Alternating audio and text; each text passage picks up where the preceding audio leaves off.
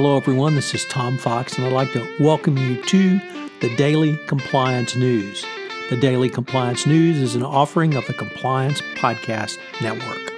April 2, 2019, the Facebook Mea Culpa edition.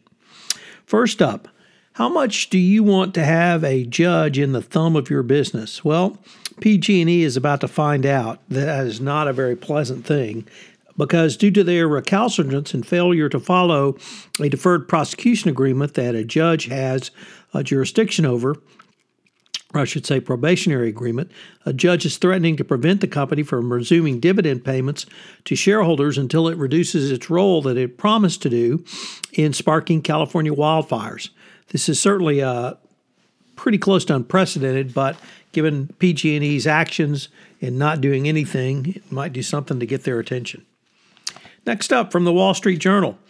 Uh, Mark Zuckerberg called for government regulators to take a more active role in governing the internet. And it's interesting to see that his claim, or at least his plea, I should say, uh, has not drawn much favor, certainly not for Facebook. Because the reason he made this plea is not to um, actually do anything positive, but it's to try to give Facebook cover that if it follows the regulators uh, in in it won't be sued as much, or at least served and get such negative publicity. Next up, the country of Slovakia has elected an anti corruption lawyer to be its first female head of state. Um, her win was hailed as a rare success for liberal forces in Central Europe. It is, her name is Zuzana Kaputova and she was elected as a progressive pro-European candidate who tied in deeply uh, tied into the deep public anger of the murder of an just investigative journalist and his family last year. She won over 58% of the vote, and that's a, a pretty big uh, winning margin, really, in any election. So it's going to be interesting to see how or where she can take the co- country. Finally, J.P. Morgan and Nigeria. Uh, I often talk about regime change, and this is a great example of where you can get into trouble because the country of Nigeria is suing JP Morgan for its role in helping the prior head of the government, indeed dictator Sani Abacha, uh, launder money and loot the country.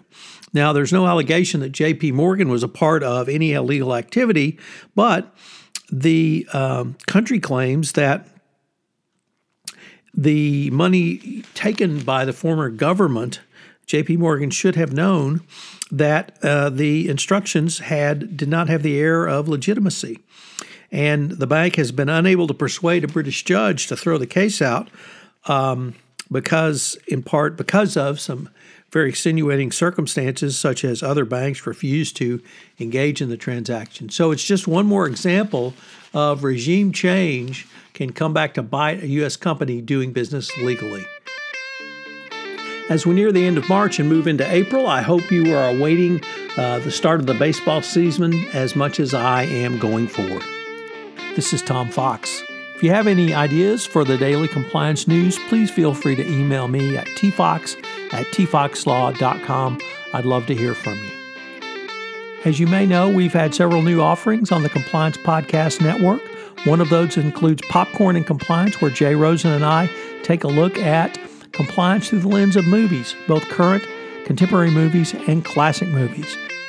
Also premiering in December. And finally, Mary Shirley and Lisa Fine have premiered their new podcast, Great Women on Compliance. I hope you will check that out. It's a great podcast series. We have several other offerings that are in production that will go live hopefully in Q1 of 2019. I hope you will check back to see the offerings on this Compliance Podcast Network.